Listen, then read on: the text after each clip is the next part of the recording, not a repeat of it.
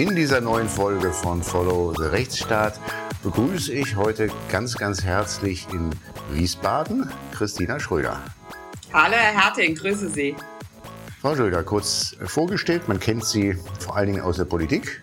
Sie saßen ungefähr ein Jahrzehnt im Bundestag, wenn ich das äh, richtig im Kopf habe, und waren in den Jahren 2009 bis 2013 Bundesfamilienministerin. Haben das Ganze vielleicht nochmal dazu erwähnt für die CDU.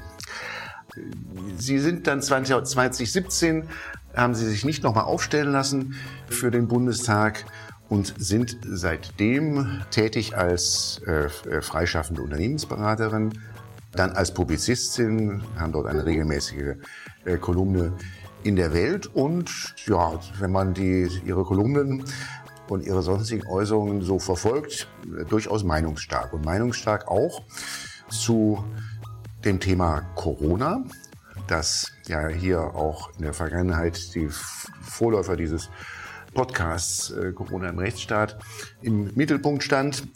Und ähm, da sind sie dann auch sehr kritisch in Erscheinung getreten. Und in der Tat lässt mich das Thema auch bis heute nicht ganz los. Und es lässt sie bis heute nicht, es lässt sie überhaupt, es, es lässt sie nicht los. Das, das, ähm, äh, das merkt man wohl.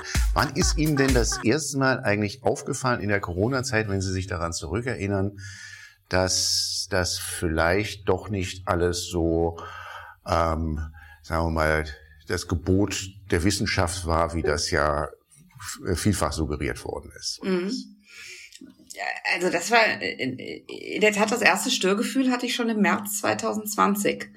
Ähm, ich hatte etwa eine Woche vorher angefangen, den, den Podcast von Christian Drosten zu hören, was wir ja alle getan haben.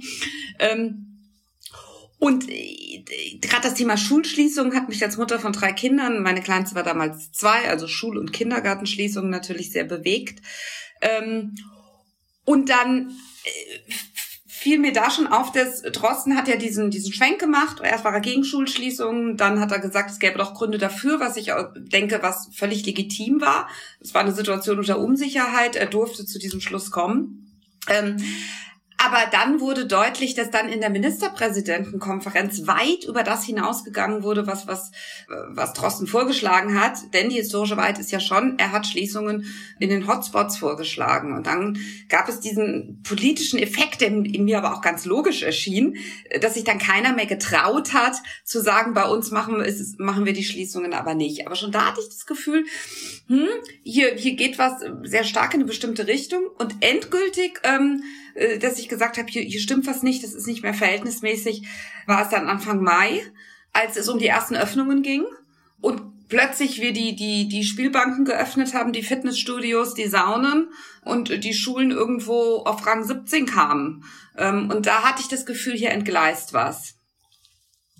Ähm, äh, haben Sie eine Erklärung dafür, warum das so kam damals, dass man dann so also auch gerade bei den Schulen so starr daran festhielt, dass man die geschlossen halten musste, mit ja auch allen möglichen Szenarien, dass da Großeltern angesteckt werden, weil sie Kinder was aus der Schule mitschleppen. Und das ist ja eine, ist ja eine sehr angstgetriebene Debatte damals auch gewesen. Ja, also dieses, dieser, dieser, dieser angstgetriebene Sound, der war ja wirklich ganz früh festgelegt oder in dieser Rille war Deutschland drin, auch durch dieses sogenannte Panikpapier des Bundesinnenministeriums, was meines Erachtens wirklich ein, ein, ein historisches Dokument einer, einer Grenzüberschreitung ist. Bewusst Menschen Angst zu machen, um sie zu möglichst großer Folgsamkeit zu bewegen, eines Rechtsstaats komplett unwürdig. Zumal ja auch zum Beispiel Julia Niederrümelin immer wieder so so, so richtig darauf aufmerksam macht, ja, es waren Entscheidungen unter Unsicherheit, aber bestimmte Dinge wussten wir eigentlich von Anfang an.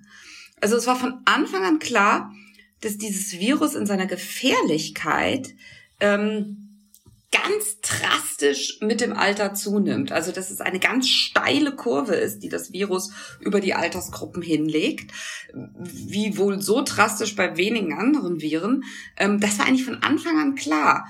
Und auch der vielgescholtene Christian Drosten, ich habe seinen Podcast anderthalb Jahre lang jeden gehört, dann habe ich nicht zu Kekole gewechselt, aber auch er hat nie behauptet, dass Kinder selbst gefährdet seien.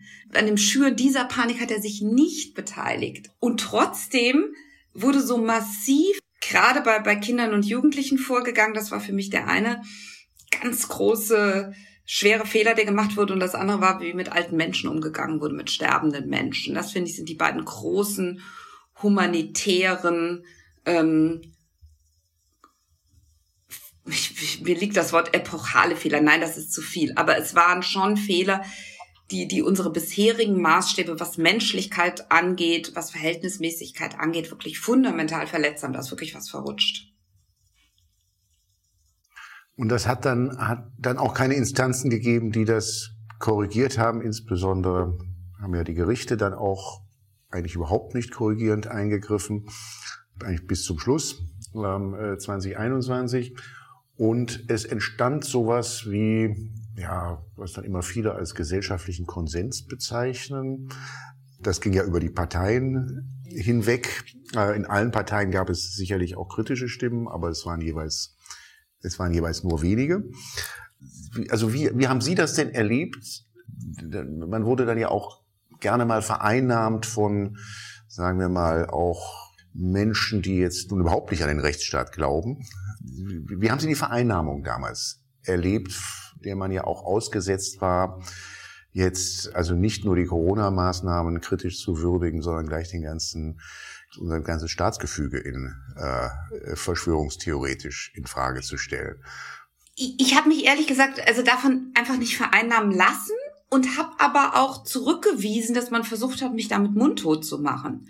Denn es ist ja nun ein fundamentaler Unterschied, ob man ähm, an irgendwelche seltsamen Verschwörungstheorien glaubt oder ob man so komplett esoterisch drauf ist und quasi ähm, der Pharmaindustrie und der Schulmedizin sonst was unterstellt. Das ist eine völlig andere Nummer, als zu sagen, ich bin hier ganz skeptisch, was die Verhältnismäßigkeit der Maßnahmen angeht. Und ähm, da muss ich sagen, hat es einem das Bundesverfassungsgericht aber auch wirklich nicht leicht gemacht, diese ehrwürdige Institution zu verteidigen. Ähm, äh, vielleicht noch mal kurz, damit man sich klar macht, woher ich komme. Ich bin CDU-Innenpolitikerin. Das heißt, ich neige, habe in meiner bisherigen Zeit im, im ähm, als Innenpolitikerin immer dazu geneigt zu sagen, unser Staat ist eher ein bisschen zu skrupulös unterwegs, wenn es darum geht, beispielsweise in der Terrorabwehr Dinge durchzusetzen, ähm, auch wenn es in der Migrationspolitik Abschiebung. Ich habe unseren Staat eher als einen empfunden, der Dinge nicht durchsetzt, auch weil ähm, natürlich die Hürde, in Grundrechte einzugreifen, eine sehr hohe ist, geeignet ähm, geeignet, erforderlich, angemessen, das ist viel. Das muss man erstmal zeigen, dass das geht. Ich habe auch immer wieder erlebt, dass mir als Innenpolitikerin Dinge vom Bundesverfassungsgericht aus der Hand geschlagen wurden, weil sie eben dieser hohen Hürde in, oder diesem hohen Maßstab nicht, nicht standhalten konnten. Und dann kam da die Pandemie und plötzlich war alles anders. Plötzlich ging unglaublich viel. Plötzlich war das ganz offenkundige die ganz offenkundige Logik, nach der argumentiert wurde, der Zweck heiligt die Mittel, was eigentlich nach unserer Verfassung gar nicht geht. Plötzlich haben wir Dinge getan, die nach meinem Empfinden in den Kernbestand von Grundrechten eingegriffen haben, zum Beispiel Menschen alleine sterben lassen. Und was vielleicht sogar noch schlimmer war als das Urteil des Bundesverfassungsgerichts zur Bundesnotbremse, das mich auch fassungslos gemacht hat, war die anderthalb Jahre vorher, als das Bundesverfassungsgericht ja im Grunde, Hans-Jürgen Papi hat es genannt, Rechtsstaatsverweigerung, Rechtsschutzverweigerung, Entschuldigung, Rechtsschutzverweigerung. Das sagt der ehemalige Präsident über sein eigenes Haus. Das ist ein, ein, ein wirklich vernichtendes Urteil in so einer Krise, wo die Grundrechte so angegriffen werden wie äh, niemals zuvor seit dem Zweiten Weltkrieg. Aber ich würde sagen, er hat leider recht, denn anderthalb Jahre lang hat das Bundesverfassungsgericht praktisch nichts entschieden und hunderte von, von, von Einsprüchen oder von ähm, zurückgewiesen, ähm, zurückgewiesen, teilweise ohne Begründung. In so, wenn in einer Zeit, wo die Grundrechte so unter Beschuss standen. Ich, ähm, ich hoffe, dass das Bundesverfassungsgericht diese Rolle nochmal aufarbeiten wird. Dass es da innerhalb des Verfassungsgerichts vielleicht erst die Generation drauf nochmal eine kritische Debatte drüber führen wird. Ich glaube auch, dass die beiden Corona-Jahre nicht in die äh, nicht die ruhmreichsten Jahre äh, des Bundesverfassungsgerichts. Das haben Sie jetzt aber nett äh, gesagt, äh, Herr Harting. Äh, wenn es mal in der Zukunft darum geht, auch die Geschichte des Bundesverfassungsgerichts in dieser Zeit ähm, dort aufzuarbeiten. Ähm, mir ging es ja ähnlich, wenn auch vielleicht eher vom, vom anderen Blickwinkel her. Ich hatte also ein Urvertrauen in das Bundesverfassungsgericht mhm. und ähm, und wahrscheinlich so manche Entscheidungen, wo Sie sagen, also da ist Ihnen als Innenpolitikerin der CDU die, das Bundesverfassungsgericht immer ein bisschen weit gegangen, sind wahrscheinlich genau die Entscheidungen gewesen, die ich besonders gut fand. Na klar. Ähm, äh, ja. Da haben sich ja tolle Allianzen, also auch mit Hans, ähm, mit die, ähm, ähm, Heribert Prantl ähm, war ich ja ganz einig in der Korruption. Es war interessant, die Allianzen, die sich da gebildet haben. Also das, ähm, die vielen roten Linien, die das Bundesverfassungsgericht dann immer markiert hat, bis ins Kleinliche ja. hinein. Also die ganze Sicherheitsgesetzgebung ist ja im Prinzip geronnene Rechtsprechung des Bundesverfassungsgerichts, weil sie immer wieder gesagt haben, ja, so nicht, ähm, das geht zu weit, aber ähm, äh, und eigentlich eher sich dem Vorwurf manchmal ausgesetzt haben, quasi Micromanagement zu, zu treiben und der Politik allzu kleinlich auch ähm, in die Karten zu spielen. Deswegen war ich im März, April 2020 davon überzeugt, dass wir mhm. kurz oder lang wegweisende Entscheidungen des Bundesverfassungsgerichts bekommen, ähm, eigentlich egal mit welchem Ergebnis, aber wo einmal die roten Linien markiert werden, also so, so weit und nicht weiter. Und das ist auch mit einer großen Fassungslosigkeit äh, bei mir gewesen, dass ich dass es bis zum Schluss eigentlich diese roten Linien überhaupt nicht gegeben hat. Ähm. Ja, das fand ich auch so, so heftig an dem Gesetz zur Bundesnotbremse, was die Schulschließungen anging. Es wäre ja ein leichtes für das Verfassungsgericht gewesen, Virologen heranzuziehen, die behaupten, ich würde sagen falsch, aber die gab's ja, dass die Kinder auch gefährdet seien zumindest Long Covid, äh, da gab es ja einige, die da wirklich auch äh, Panik geschürt haben. Dann hätte das Bundesverfassungsgericht sagen können, und weil wir die Kinder schützen mussten, mussten wir die Schulen schließen. Das wäre, ich denke, leider, aber es wäre mit allgemeinem Respekt zur Kenntnis genommen worden. Aber die haben ja was ganz anderes gemacht. Die haben ja in ihrem Urteil komplett anerkannt, dass die Kinder nicht gefährdet sind, also nicht nennenswert. Dann haben sie auch anerkannt, was das alles für die Kinder bedeutet hat, dass das mitunter lebenslange Schäden sind, auch was die psychische Seite angeht, dass man bei Grundschulkindern mit Distanzunterricht überhaupt nichts erreichen kann, dass aber gerade die besonders vulnerabel sind. Das haben sie alles anerkannt. Und dann, dann kommen sie und sagen, zählt aber alles nix, Gesamtkonzept musste man so hinnehmen. Das war wirklich was, was mich, was mich ganz massiv verstörte, weil das hat ja gesagt, es ist okay, Kindern fremdnützig etwas derart Drastisches anzutun? Eine, eine äh, unglaublich in sich widersprüchliche Entscheidung, so habe ich das auch damals wahrgenommen, die möglicherweise, das sind Dinge, wo, man Andeutungen später gehört, die möglicherweise was damit zu tun gehabt hat, dass es dass da sehr drum gerungen worden ist ähm, in dem Senat. Also anders als in der anderen Entscheidung merkt man der Entscheidung kann man durchaus Sinn äh, sehen, ja, durchaus Sinn machen, dass da, dass da die einen links und die anderen rechts geblinkt haben. Und dann hat man sich irgendwie zusammengerauft, ja auch mit dem, also mit dem Grundrecht auf Beschulung, was es ja in der Form eigentlich gar, was ja aus der Taufe gehoben worden ist mit der Entscheidung. Wofür man sich aber nichts kaufen eigentlich, konnte. Eigentlich prima, nicht, denkt man, aber ja. dann kommt halt die Wendung, äh, die Sie beschrieben haben. Ja, sicherlich kein Ruhmesblatt. Ähm, als als es soweit war, dass die, mal die Beschränkungen weitgehend aufgehoben wurden, April 2022, da ich bin als gebürtiger Rheinländer im Optimist, habe ich gedacht, dass jetzt ist vorbei, kommt nicht wieder.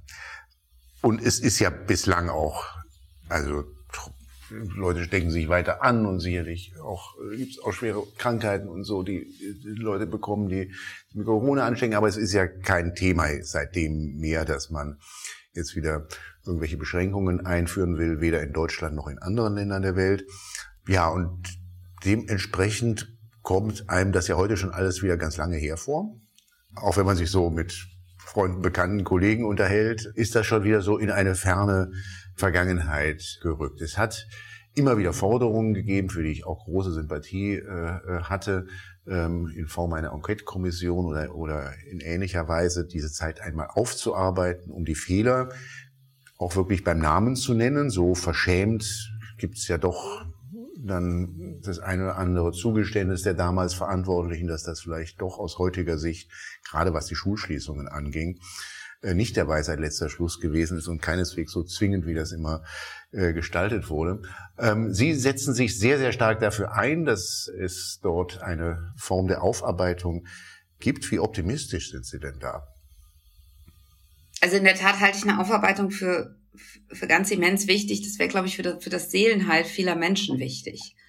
Ähm, es gibt ja Menschen, die haben wirklich Schreckliches erlebt. Insbesondere denke ich auch an die, die Angehörige verloren haben und sie alleine sterben lassen mussten. Das, da kriege ich besonders mit, wie das die Menschen nicht loslässt. Ähm, und da, da, das wäre schon gut. Und auch, auch, man muss auch sehen, die Gruppe der, der Ungeimpften, die ja schon zu einem Zeitpunkt, als eigentlich klar war, dass die Impfung kein, nicht fremdnützig ist, trotzdem noch über viele Monate komplett vom gesellschaftlichen Leben ausgeschlossen wurden. Also außer Supermarkt, Apotheke und ich glaube Rathaus ging da ja gar nichts. Und das war ja auch ein Bruch in allem, was wir bisher in der Bundesrepublik gemacht haben.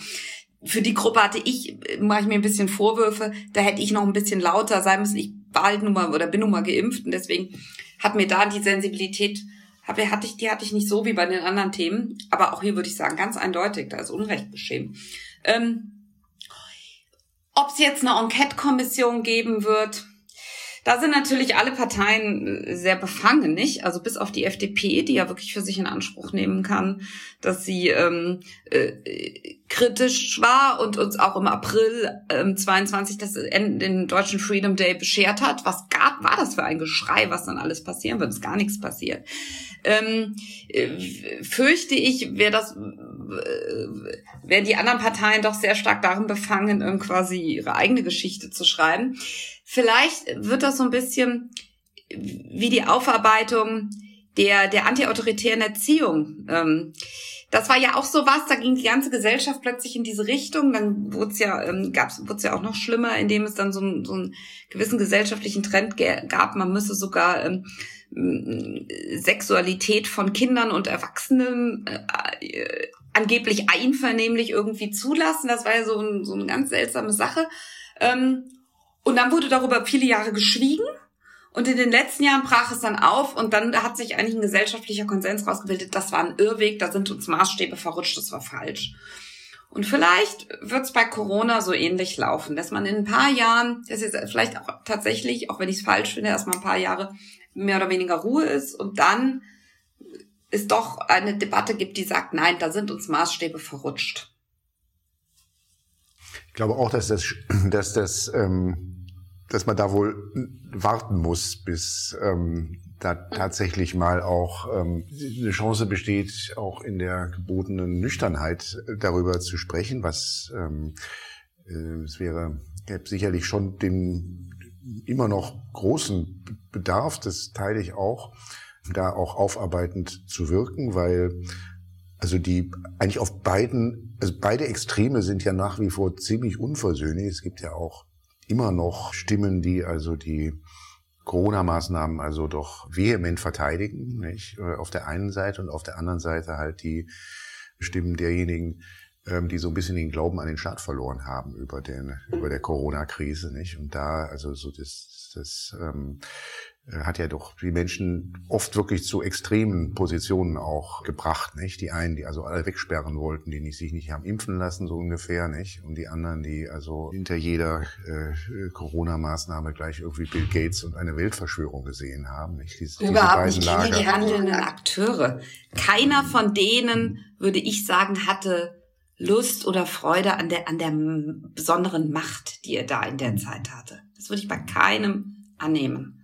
Ähm, sondern äh, das hat auch viel, da war auch eine gewisse Fahrtabhängigkeit drin. Wenn man quasi einmal in der Rille ist und so drastische Dinge macht und so, so drastisch in Grundrechte eingreift, dann muss das auch richtig gewesen sein.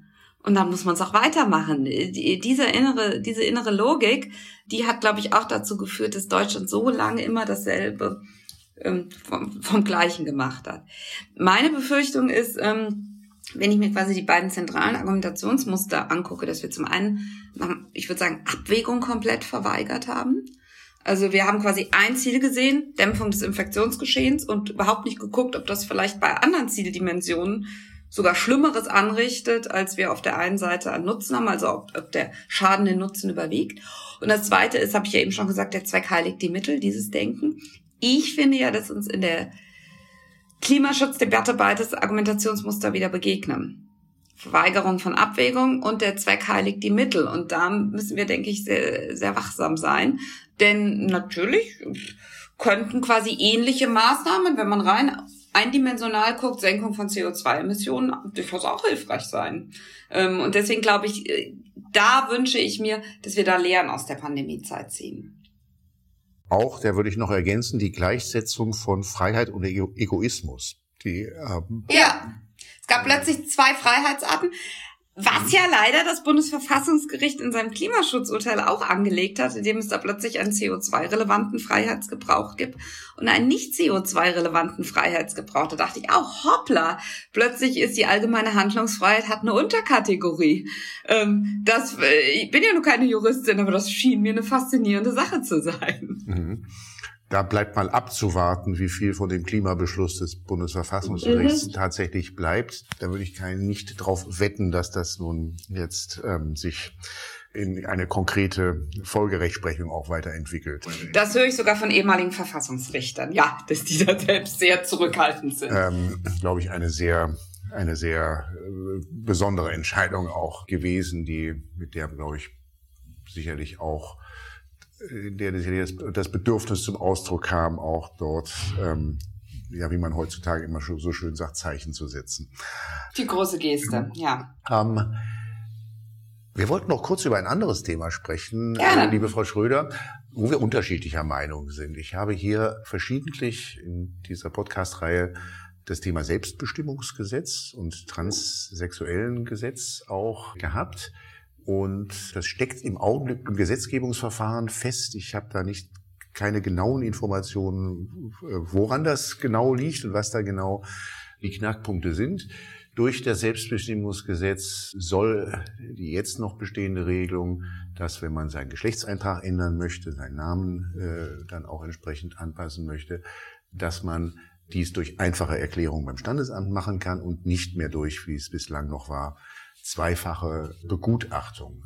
Sie sind der Meinung, dass das doch eigentlich gar nicht so verkehrt ist mit der zweifachen Begutachtung, wenn ich ja, absolut. das richtig äh, verstanden habe. Mhm. Sie kennen, Sie kennen ja dann auch das Argument, dass man sagt, das ist eine, eine entwürdigende äh, Prozedur. Ähm, wenn man sich oft ja als erwachsener Mensch, also wir haben Johanna Schmidt-Rentsch, Bundesrichterin am BGH, die in den 50er, die war schon in den 50ern, als sie ähm, ihren Geschlechtseintrag ändern ließ. Wie ich mir vorstelle, als erwachsener, als erwachsene Frau, die sie dann jetzt geworden ist, also da sich vor Psychologen erst einmal erklären zu müssen, ähm, nachdem man doch diesen mutigen Schritt schon getan hat, also ich habe großes Verständnis dafür, dass man sagt, das ist, das ist eine, eine absolut entwürdigende Prozedur. Ich denke, ähm, wenn wir die psychologischen Gutachten komplett abschaffen, dann berauben wir das Thema Transsexualität jeglicher Objektivierbarkeit. Ähm, gerade weil ich davon überzeugt bin, dass es ähm, Transsexualität gibt, da hat ja meine Partei durchaus auch einen gewissen Prozess hingelegt, ähm, dass sie das anerkennt und sagt, ja, das gibt es, es ist eine psychologische Tatsache. Ähm, glaube ich, ist es wichtig, diese psychologische Tatsache eben auch ähm, objektiv festzustellen soweit das bei psychologischen Tatsachen möglich ist, aber ich würde schon sagen, so schlecht sind die da nicht. Die, die, die, die können da schon sehr weit ähm, ähm, oder ihre Diagnose recht festmachen. Und wenn wir da sagen, wir, wir verzichten auf dieses psychologische Gutachten, was ja, man muss ja sagen, vom Psychologen auch zu intimen Dingen befragt zu werden, ist ja nichts, was uns vollkommen fremd ist. Also ich ich weiß nicht, ob das wirklich entwürdigend ist. Mir schon. Ich muss das nicht, damit ich irgendwie den männlichen Geschlechtseintrag dann auch Ja, ja, naja, aber auch in, auch in äh, anderen ähm, Pass habe. Äh, kennt man das ja. Also das, ähm, äh, ich, das nun mal im ärztlichen Zusammenhang Dinge okay sind, die sonst absolut ähm, bizarr und entwürdigend werden. Denken Sie an, an urologische oder gynäkologische Untersuchungen. Also ich meine nicht, also wir, wir sind es ja gewohnt zu sagen, in einem ärztlichen Zusammenhang ähm, sind bestimmte Dinge quasi aufgrund der universalistischen Rolle des Arztes in Ordnung. Ähm, und man muss ja sehen, ähm, so wie die Bundesregierung das plant, soll das ja selbst für, für Jugendliche ab 14 gelten. Und das ist ähm, ehrlich gesagt der Punkt, den ich am allerkritischsten sehe. Wenn man sich weltweit die Zahlen anguckt, haben wir es mit einem rasanten Anstieg von, von Jugendlichen zu tun, die, die ihr Geschlecht wechseln wollen. Insbesondere bei Mädchen. Also wir haben nach 70, 80 Prozent Mädchen, ähm, die diesen Schritt gehen wollen. Ähm, und wenn man sich überlegt, wie Jetzt ist mir klar, beim Selbstbestimmungsgesetz geht es nur um den Geschlechtseintrag. Wir kennen aber auch die Praxis in Deutschland, dass wir im Gegensatz zu anderen europäischen Ländern, die hier schon wieder wesentlich kritischer sind, bei uns doch sehr schnell Pubertätsblocker gegen geschlechtliche Hormone und dann die OP folgt. In Einzelfällen die OP sogar vor dem 18. Lebensjahr. Und ich meine, kann man sich etwas Drastischeres vorstellen, als diesen Schritt zu gehen und ihn dann zu bereuen? Ich, ich kann mir kaum was Drastischeres vorstellen. Und gerade deswegen würde ich sagen, könnten wir uns nicht wenigstens als Konsens darauf einigen, bei den Jugendlichen an dem psychologischen Gutachten festzuhalten? Also in, in, dem, in dem Selbstbestimmungsgesetz geht es ja nicht um medizinische Eingriffe. Das ist ja nicht. Das ist richtig. Da, da ändert sich ja eigentlich auch überhaupt nichts äh, jetzt nach den Plänen der Bundesregierung, sondern es geht dort, dort um den Geschlechts Eintrag. Ähm, die, die, die Parallele zum Medizinischen finde ich problematisch, weil sie, weil irgendwo dann wieder mitschwingt, dass wir hier von, von, von Gesundheit und Krankheit sprechen, weil das sollte, das, das sollten wir überwunden haben eigentlich. Äh, äh und äh, den Bewusstsein, dass das einfach eine, eine Erscheinungsform ist. Das, das, das, das ist zu, dass die, dass die Änderung von Geschlechtseinträgen, dass das zunimmt, das könnte ja auch ein gutes Zeichen sein, Frau Schröder, weil es heute vielleicht auch ein Stück akzeptierter ist und auch, äh, also wenn ich mich erinnere, wenn ich mich, wenn ich mich äh, zurückerinnere, 80er, 90er Jahre, auch, auch noch, da wussten wir doch eigentlich gar nicht so richtig etwas über Transmenschen. Ja, und wenn ich mir vorstelle, als, also selbst Transmensch zu sein, da gab es ja nebenbei gesagt auch noch kein Internet, ja, von der Zeit spreche ich. Also, und man hat, man hat, man, man hat diesen Konflikt in sich, den ja die Betreffenden dann auch schildern. Also, ähm, hatte man ja gar nicht so sehr die, die Möglichkeit, wie man das heute hat, auch dann sich selber dazu erkennen dann auch, nicht? Ähm, äh, also, ja, das, ähm, Insofern ist das vielleicht gar nicht so erstaunlich. Der Fall, der Fall, der mich am meisten immer, oder einer der Fälle, die mich besonders beeindrucken, ist der Fall des äh, Mannes, der, der, der vor das Bundesverfassungsgericht zog, damit er nicht mehr automatisch geschieden war nach dem alten transsexuellen ja. Gesetz. Und da hat er was Gutes erwirkt. Aber das, ja, ja, ja, ja, sehr Gutes bewirkt. Aber was mich daran am meisten fasziniert an der Geschichte ist, dass der Mann über 80 war, als er den Erfolg erzielt hatte vom Bundesverfassungsgericht. Ja, das wusste ich gar nicht. Was ja auch ein Zeichen dafür ist, wie, also kann man sich ja vorstellen, was das, also wie stark der Konflikt auch in so jemandem sein muss, dass er das in diesem Alter dann diesen Schritt noch Absolut. gegangen ist. Wenn man mit Transsexuellen spricht, ähm, das ist wirklich für sie ein Leben im Falschen. Das geht nicht. Da ist der, da ist der Druck derart hoch, dass sie, also dass alles andere irrelevant wird. Das, äh, soweit ich das nachvollziehen kann, empfinde, sehe ich das auch so. Und deswegen glaube ich auch, Herr Herting, dass jetzt die Zunahme teilweise darauf zurückzuführen ist, bin ich bei Ihnen, dass mehr Menschen überhaupt diesen Schritt auch früher gehen, als sie ihn in, zu anderen Zeiten gegangen wären. Ähm, Andererseits würde ich schon auch die These aufstellen, dass zumindest unter Jugendlichen wir auch Hinweise haben, dass wir es mit einem gewissen Hype zu tun haben. Wir wissen, dass bei den Jugendlichen, die sich sagen, sie sind im falschen Geschlecht, haben wir eine sehr viel höhere Rate an psychologischen Auffälligkeiten. Ähm, wir wissen, ähm, gerade das im Autismus-Spektrum sind da viele. Wir wissen auch, dass wenn man Gruppen vergleicht, die sehr früh Pubertätsblocker bekommen haben und solche, die keine Pubertätsblocker bekommen haben, dass bei denen, die keine Pubertätsblocker bekommen haben, es dann deutlich mehr sind, deutlich mehr, die sich dann mit ihrem eigentlichen Geschlecht wieder aussöhnen. Ähm, deswegen ist mein Plädoyer ja vor allen Dingen eines, für Behutsamkeit, gerade weil der Schritt so drastisch ist, weil er ja bedeutet oft den, den Verlust äh, der Fortpflanzungsfähigkeit, äh, den Verlust von, von, von sexueller Empfindsamkeit. Ich weiß nicht, ob Jugendliche das wirklich schon beurteilen können. Und nochmal, ja, das Selbstbestimmungsgesetz, da geht's nur um den Geschlechtsantrag, ist mir vollkommen bewusst. Aber die Praxis in Deutschland ist, wenn Sie auch gerade mit Eltern sprechen, deren Kinder da unterwegs sind, dass nach diesem Wechsel sehr, sehr schnell auch die medizinischen Schritte kommen. Es ist der erste Schritt und es ist auch schwer, gerade wenn Sie psychisch labil sind, wenn Sie von allen Seiten bestätigt werden, alle sagen, wie toll das ist und wie wichtig und großartig, dann ist, fällt es auch, das berichten auch Detransitionierer, haben sie quasi es nicht geschafft, erstmal da wieder wegzukommen und sind diese Schritte gegangen. Und da plädiere ich einfach für, für Behutsamkeit. Ich glaube, dass wir hier im Moment zu, dass es hier einen gewissen Hype gibt, der, der gefährlich ist. Aber Behutsamkeit bei Kindern und Jugendlichen, da muss ich ganz ehrlich gesagt mhm. mich ein bisschen enthalten, weil ich dazu zu wenig weiß auch über ähm, auch über äh, ich hab, also unter anderem habe ich selber keine Kinder. Äh, da, da weiß ich ein bisschen zu wenig über über Kinder und Jugendpsychologie. Ähm, aber also Behutsamkeit bei Kindern und Jugendlichen äh, muss doch nicht dann heißen also Beschneidung der Selbstbestimmung bei den Erwachsenen also warum soll ein erwachsener Mensch nicht äh, warum warum warum soll der dann noch zum Psychologen ähm, da haben doch die Jugendlichen. Ja, das ist davon. ein anderes Thema, genau. Also ähm, bei Erwachsenen ähm, würde ich zum einen doch darauf beharren wollen, dass Geschlecht auch etwas mit, mit dem Körper zu tun hat. Ich ähm, will gerne anerkennen, dass es auch etwas, dass es auch die Dimension hat, wie man sich selbst definiert aber es quasi so komplett der biologischen Verankerung zu entheben, da tue ich mir schwer mit. Also wirklich zu sagen, wenn ein kompletter biologischer Mann mit allem, was an ihm äh, biologisch dran ist, auch dran ist, wenn der sagt, ich bin eine Frau,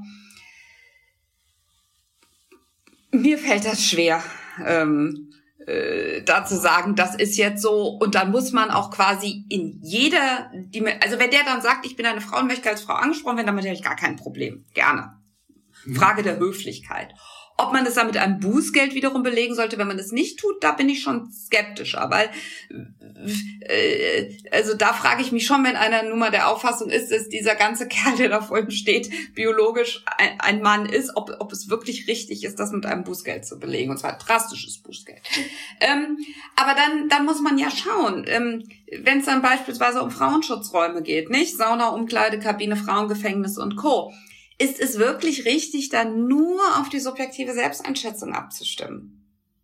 Ich, ähm, ich glaube, am Ende werden wir, wenn wir das so weiterdrehen, dabei hinauslaufen, dass wir sagen, in bestimmten Lebenszusammenhängen ist quasi das biologische Geschlecht einschlägig und in bestimmten das gefühlte Geschlecht. Ähm, also das ist, ich, ich glaube, da, da, da werden wir irgendwann hinkommen. Ob das jetzt wirklich ein Fortschritt ist unserer, ähm, unseres Rechtsgefüges, da bin ich ein bisschen skeptisch.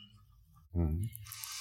Naja, das ist ja auch so eine Frage, ob es nicht, und, und in anderen Kulturen ist das ja ganz selbstverständlich. Also schauen Sie nach Thailand äh, oder Indien, dass es mhm. eben auch Zwischenformen gibt, dass es eben nicht mhm. so äh, schwarz und weiß ist, dass äh, so sind wir ich sag mal, im christlichen Abendland geprägt. Ja, mein Gott, so, so sind wir doch in unserer Jugend, aber auch, Herr Hertig, wir, wir hatten doch ähm, wir hatten Queen, ne? wir hatten Boy George, ähm, wir hatten Michael Jackson. Also natürlich kann man damit spielen. Natürlich, äh, was äh, nicht nur spielen, man kann es auch leben. Man kann auch Zwischenformen leben. Gar keine Frage.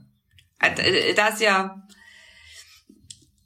ob man dann wirklich äh, quasi es rechtlich so normieren muss, dass man quasi.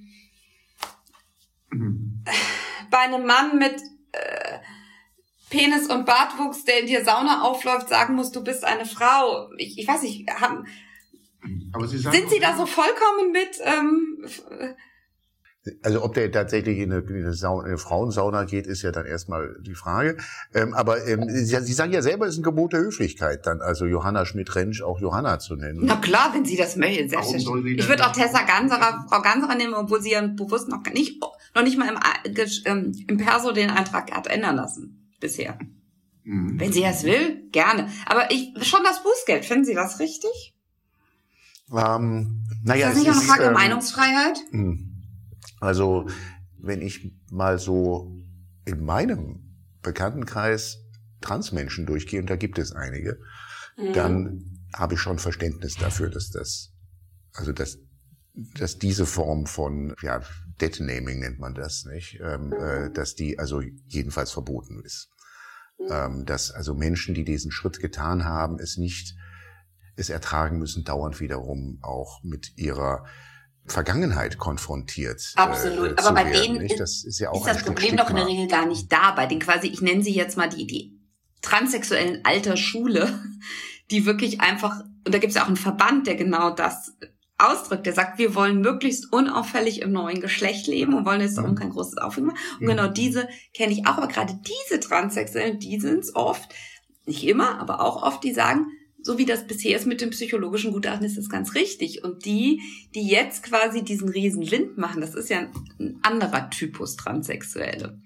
Ich kenne niemanden, der den, den Transsexuellen, die wirklich eindeutig im neuen Geschlecht leben, der, der den Ach, natürlich sind das natürlich, ja. natürlich, wenn die Gesellschaft sich ändert, dann geht das auch, dann geht das auch an solchen Gruppierungen nicht vorbei. Ja, es gab, ja. Auch, es gab auch unter den Schwulen keine hundertprozentige Begeisterung für die Homo-Ehe.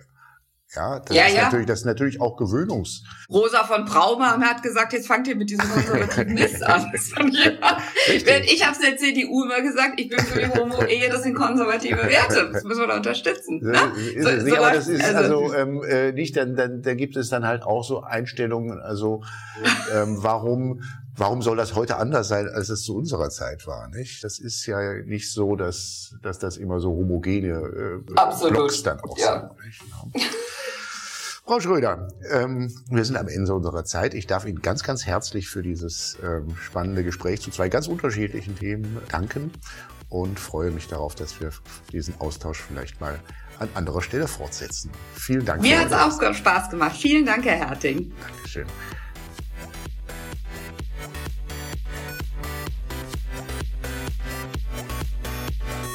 Das war Follow the Rechtsstaat. Schaltet auch ein bei der nächsten Folge und abonniert.